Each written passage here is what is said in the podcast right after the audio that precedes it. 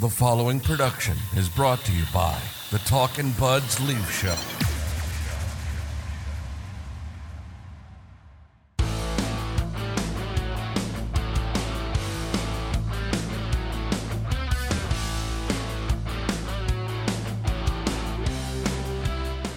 What's up, everybody? Welcome back to the Talkin' Buds Leaf Show, your favorite no BS Toronto Maple Leafs podcast. We take pride in that. Yeah, we do. We tell it like it is. And we don't mince words and we don't deal in hypotheticals. No, we don't deal with weird numbers that don't make any sense, and we just like to tell the truth. And we drink beers on the pod. yes. Is that is that offside? Is that wrong? I think, I don't know. It's like, Is that is that unprofessional? 'Cause I'm I sure- don't think it is. I'm sure there's somebody out there who would be like, you know, if you ever want to be taken seriously, you should probably. yeah, but it's on that the those are the those are the people that don't don't even know what this. Those are the podcast people who is. go on. Those are the people who go who have their own podcast and go on and just don't give any opinions. They just talk about facts, just daily news just and daily news. basically repeat everything we already know. But we're gonna talk about some daily. After Yeah, chirping, but we, we put our own spin on it though. yeah, after chirping everyone, we're gonna sit and talk about some daily news. So, since we last convened, the Leafs lost at home to the Pittsburgh Penguins, won on Hockey Night in Canada against the Vancouver Canucks, and then won on the road in Pittsburgh. Matt Murray makes his return in Pittsburgh. 37 saves, two goals allowed, 946 save percentage. A, a- a good outing. He made a couple really nice, like 10 bellers, as far as I'm concerned, to keep them in the game, when, especially when uh, Pittsburgh came back and made it 3 2. But with Matt Murray, it's all about s- sustainability and it's all about that's awesome, but build off this. Like, I think everybody's going to lose their minds if we find out tomorrow he's he's injured his groin or something. Yeah, absolutely. And honestly, though, I one thing I will say about watching Matt Murray play against Pittsburgh, I I, I felt way more comfortable with a not 100% Matt Murray than I do with Erik Källgren. No offense to Erik Källgren, probably a nice young man, He's Probably he, a played pretty well. He's played pretty kind well. young man. But if you look at just the obvious numbers that us not number guys look at when it comes to goaltending, he's he's a below average goaltender who, who's a fringe NHLer at best. So when Matt Murray draws into the game against Pittsburgh, at the end of the day, he allows two goals. That that's all you really need from your goaltender. I don't care how it happens. At the end of the day, you you allow two goals, you're good in my books. And I just felt more comfortable with him in the net. But like what you said, buddy, you got to stay healthy, my guy.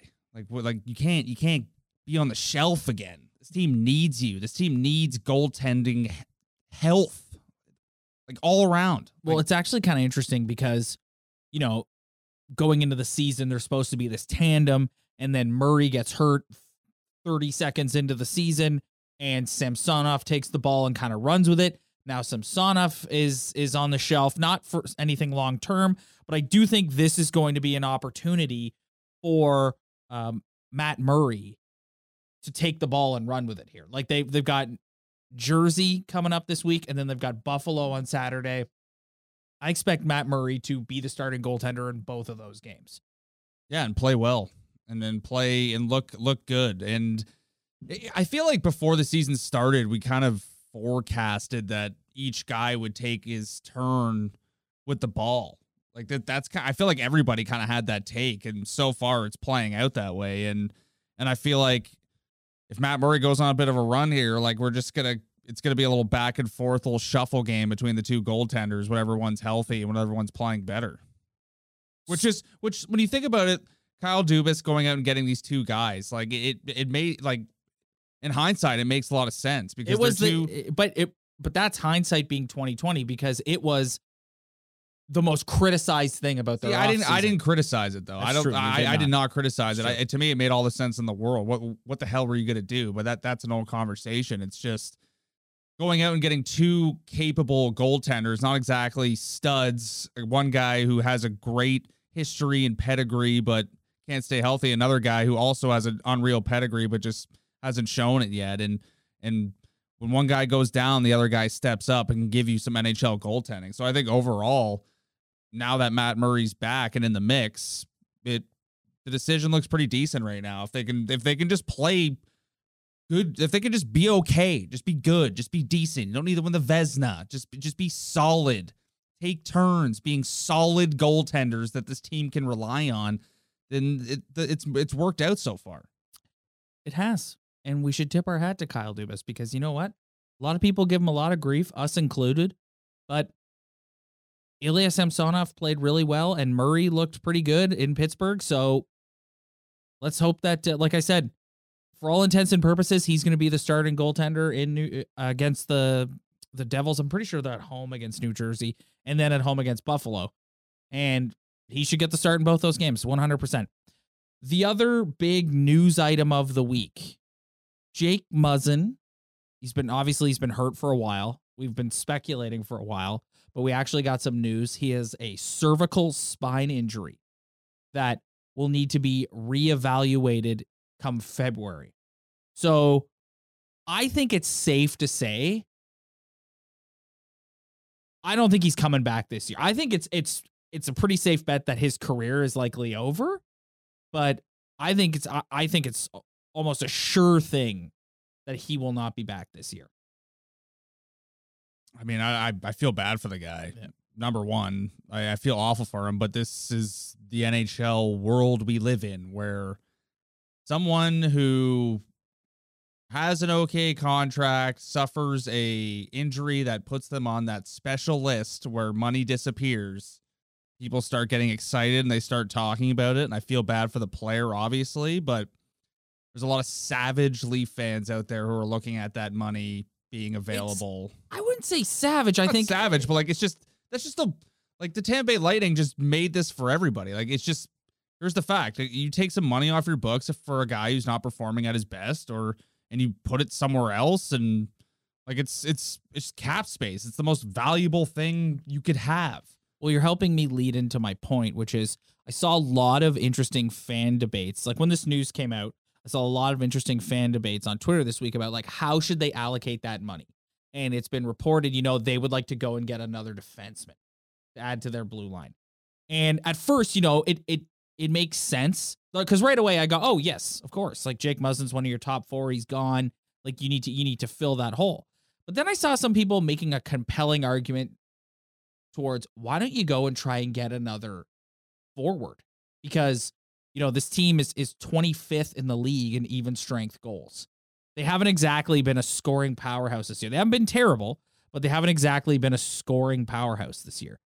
And I'm like, oh, that kind of, you know what? I actually kind of like that. Like, you and I are, we don't mince words on this show about how we feel about Alex Kerfoot. I- I'm tired of watching Sheldon Keefe do everything he can to make Alex Kerfoot work in the top six.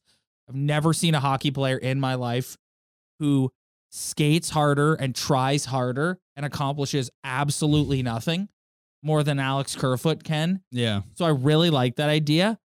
But but TJ Brodie out with an, uh, an oblique strain, kind of like the similar injury that uh, I don't know if it's exactly an oblique strain, but Sheldon Keefe said it was similar to the injury Tavares sustained in camp, which, which was an oblique strain. Yeah.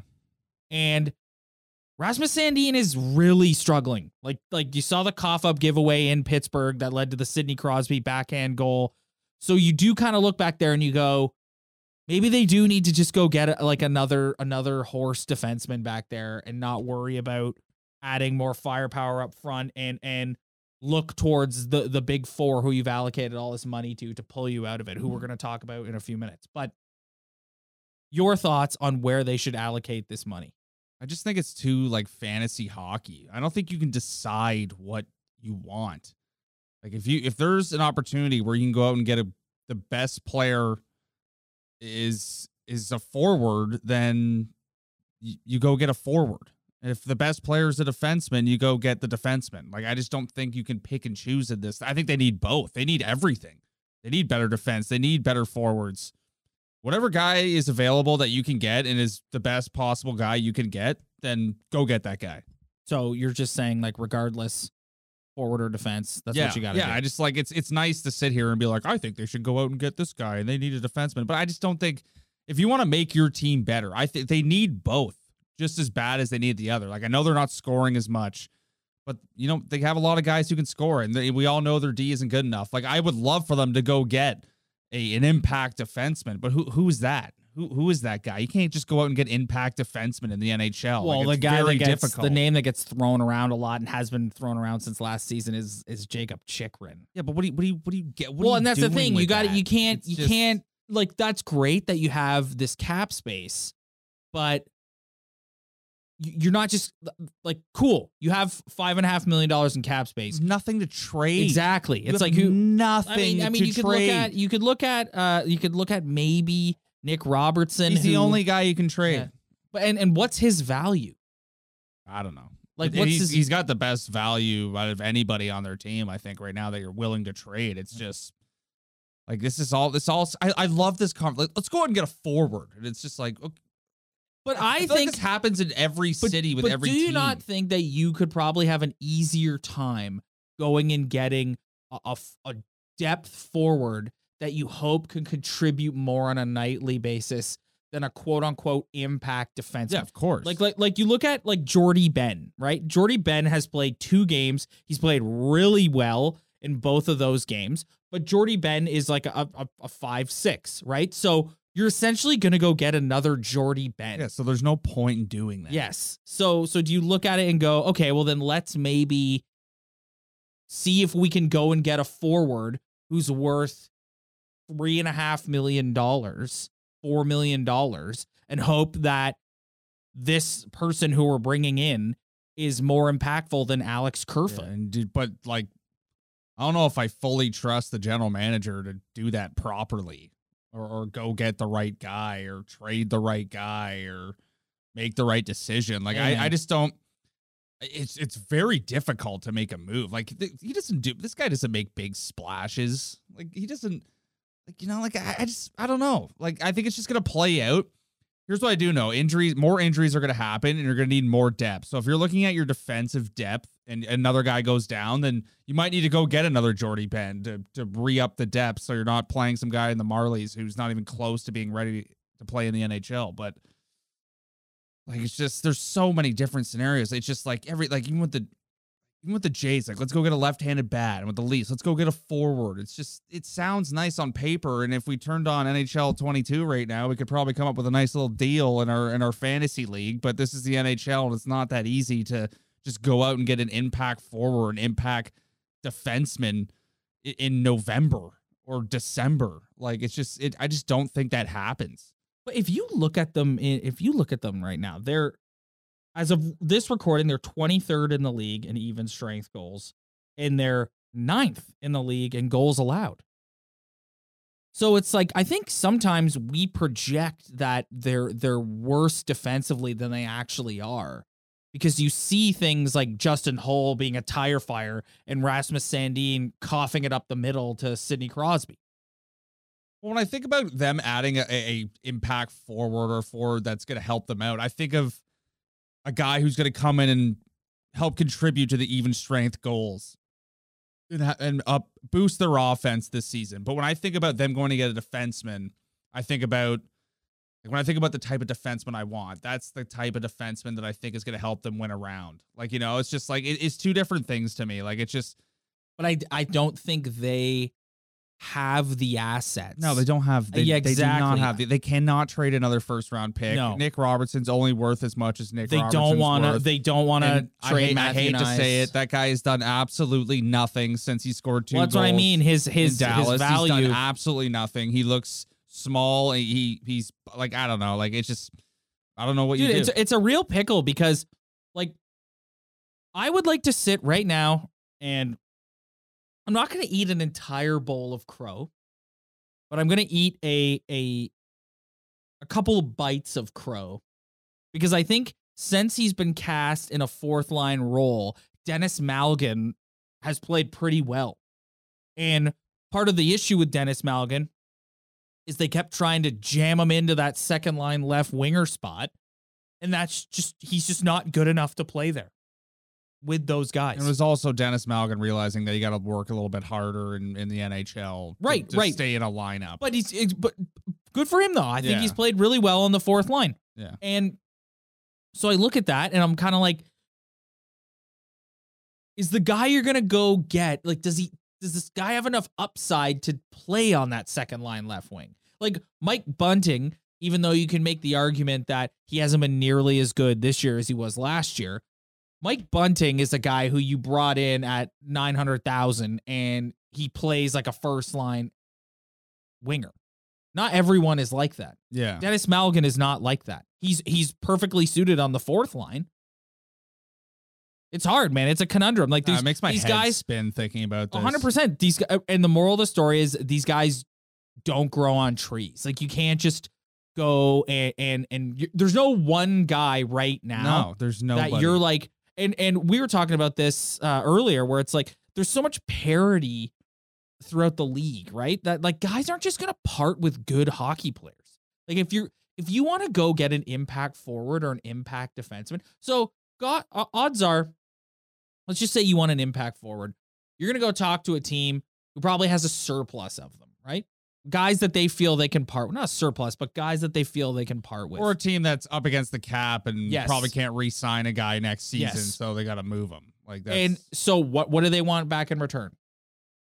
A defenseman? yeah, Uh, something they a- don't have. First, yeah. something so they it's don't have. and and who? So then Wh- who, which which just li- but that's my original point just limits everything and there, there's just a limitation on this type of thing like i don't know man like it's just i, I can't I, maybe i need to sit down and brainstorm put myself in the gm room and look around the league and look possibly teams you could take advantage of uh, that are up against the cap i need to move somebody but I just don't know if Dubas has it in him to like make a make a big splash or or anything like that. I think you're just gonna see another depth guy. Like it's just and that's all you can really do. Like I I don't know. I, I just don't see them make like who you gonna go get? I don't Like I just I don't want I hate talking about it because it's like it sounds like such a good idea on paper, but start thinking about it. It's like they they're just screwed, man. Like they've their big acquisitions over the past couple of years have been guys they've traded first round picks for at the deadline, and none of them have worked out. So there goes all that all like now you literally can't trade a first round pick because you've traded a bunch and it just hasn't worked out. So it's just Well, the you, and they got nothing to trade, really. well, no, that's not true. They they could they could part again with a with a first round pick, which further setbacks the depth of, the depth of the organization, or Matthew Knies, because any proposed Leaf deal in the last year, that any rumor you've heard Kyle Dubas talking to anybody, whoever it was, they're always Matthew Knies is always in that team's I don't trust Kyle Dubas to trade Matthew Knies. I know nothing about Matthew Knies. All I know is he's he's a bigger dude who, who can play physical hockey, which in And everybody's brain that Yes. sounds phenomenal. Why would you ever want to get rid of that? But like talking about the guy who traded Mason Marchment for Denis Malgin. I know we just talked about how good he was, but like you traded away the type of player that your team like. It's just I, I don't trust him to make that deal. I don't know if he like I don't know. I don't know if I trust him to make that deal. I don't. I want to I want to lay we're going to move on from this now. Like this is not going to be the last that we talk about this. I don't think they're making a deal anytime soon. No, I think no. I think it'll be as we get closer to the trade deadline, so it'll be an ongoing discussion so we don't need to sit here and beat it into the ground right beat it into the ground right now. What I do want to say is first of all, I want to give Sheldon Keefe round of applause. He finally did it. He split up Matthews and Marner, and he put Marner back with Tavares, and he put Nylander up with Matthews. They're both. I think it bo- the both combos look good. Here's my hot take. I think Mitch Marner is able to elevate John Tavares to a, a much more elite level than he is Austin Matthews because Austin Matthews is already an elite hockey player. Yeah. And I think it makes their it, adds how many times last year this year it, it it hasn't that hasn't been the case because William Nylander has been so good. But how many times last year did we say second line's not producing, second line's not producing, second line's not producing? And John Tavares had a career season with Mitch Marner on his wing when he first got here. Yeah. 40 goals. So what I'm. This is a very long-winded way of saying, I think John Tavares elevates Mitch Marner. I mean, Mitch Marner elevates John Tavares so much that I think it's it, you, you got to leave that. It it makes them more of a two-line threat than Nylander and um, Tavares do, and Matthews and Marner. And listen, situationally in games, you can always go back to it. yeah, There's no reason why you can't throw Marner and Matthews out there on a shift here and there. But I just think, like, you see it in the Pittsburgh game. It's like Tavares gets a goal, Marner gets a goal. They just, those two guys have chemistry. A huge part of the selling uh, pitch of getting Tavares to come here was telling him he was going to play with Mitch Marner. I just think he elevates, he elevates Tavares' game so much. You gotta ride this out for a little bit of time and see if it can be sustained. And listen, anyone who's watching this and going, "Oh, but Austin Matthews, like these listen, Austin Matthews a Hart Trophy winner. Okay, he shouldn't need Mitch Marner to drive a line in this league. Straight up, he shouldn't need him. He should be just fine without him. Yeah. That's my hot take. Yeah, I agree. I I, I don't think that's really that hot of a take. It's- I think it's the pretty- Matthews pretty- portion is that hot of a take. I think it's pretty obvious that John Tavares has more success putting the puck in the net, even strength with Mitch Marner on his line. Like that's just that's just a fact. Uh, But like, I mean, I will say though that I don't think Nylander and Matthews have the best chemistry, and I think that maybe Nylander almost doesn't have the best chemistry with other top players because he's a guy who has to have the puck all the time. He's always skating through the neutral zone. He he's always has possession, which is great. And I, I I just don't think Nylander has great chemistry with Matthews. But I mean, it's just a to me, it's a fluid situation. Like, just do do ride the hot hand. Like, just do whatever's working. Like, just let's not be married to any idea here. If if these combina- if these combinations go out and suck the next three games, and just go back to the way it was. Hundred it's percent. like- these four I don't think it needs guys to be overthought or yes, anything. these four guys need to be interchangeable. Like this, like this whole like Matthews and Marner are together no matter what. I hope the fact that he split them up now, it, this is a sign of okay, we're not doing that anymore. Like it might be these two one game, these two the next. It might be switch from period. All four of these guys are good enough Yeah. that they can adapt. I don't Yeah. want to hear any chemistry arguments. I think when you get start getting down in the, into the depth lines, the third line, the fourth line, guys who are playing specific roles, okay, sure, they need time to gel, get together, come up with some sort of chemistry. But when you're dealing with four elite guys like this, they should be able to go out there and play well regardless. Yeah. Sorry. No, I totally agree. Couldn't have said it better myself. I got nothing to add to Okay, that. well there you go. You got Absolutely nothing to add to nothing to add to that. I totally agree with everything you just said. And anything I say after that is just me repeating everything you just said. Hundred percent. All right, so we're gonna get out of here because that's it. Yeah. Yeah, I mean, the like, Leafs are winning, so it's boring. Yeah, the Leafs are winning, so it's boring. And Yeah. but that's good. Like, not that we're I mean, we complaining. can all be happy. Like Yeah. I'm I'm having a great not time. that not that we're complaining, but it's like you don't want to stay here and beat a dead horse. You want to Yeah. come on and you want to say they're winning, they're playing well. Let's. Uh, the key thing to watch is definitely how Matt Murray progresses coming back from his injury. Yep. Are you worried here? l- last thing, and then we'll get out of here. Are you worried about Rasmus Sandin at all? Because he No. he's really struggling.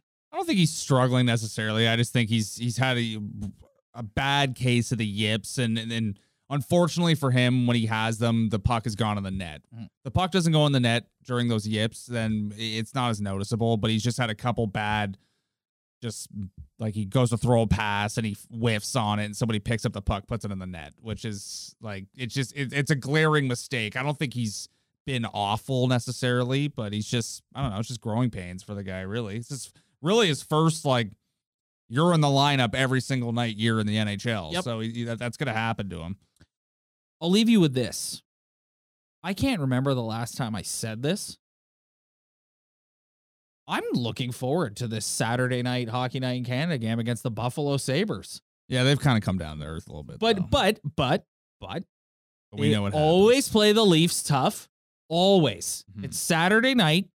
I think I think it's a good it's a good matchup for them. Good test. The Devils are not bad. no, the. Devils are not not bad at all. They play the Devils. the They've New got the Devils, Devils twice. They've got the Devils twice in the next week or so. They ain't too freaking bad, aren't they? No, like they got, yeah, they got they got the Devils on on Thursday night. They got the Sabres on Saturday. They got the Islanders on Monday, Mhm. and they got the Devils again next Wednesday. Let's go. Look at the Islanders, 11 and 6. Yeah, they're not bad. Not bad. Well, they got Ilya Sorokin. Yeah, I went and got a goaltender. They sure did.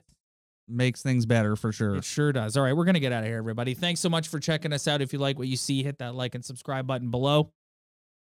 Spread the word. Tell your friends. We really appreciate it. As always, same thing if you're listening to the audio version. Leave the comments as well. Love the comments, even if you want to rip us. We love that too.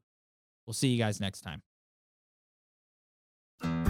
You looking to make the most out of this life and optimize your personal wellness? Then check out the Natural Man Podcast. Join me, host Mike C., as we explore all areas of human wellness physical, mental, and emotional. Learn strategies to optimize your own well being and be in the driver's seat of your own health. Remember, your doctor works for you. Learn biohacks, neurohacks, ways to improve sleep and ways to optimize your body and your mind. Check us out on Apple, Spotify, the Fountain app, and at naturalmanpodcast.com. Come on, let's go to the Blue Hotel. I wanna live at the Blue Hotel. The podcast that goes everywhere the imagination dares. It's for the open minded, the pleasure seeker. It's Jeff Woods with the new podcast about relationships and sexuality, theme based with special guests, the Blue Hotel Hotline, and every episode climaxes with an adult bedtime story.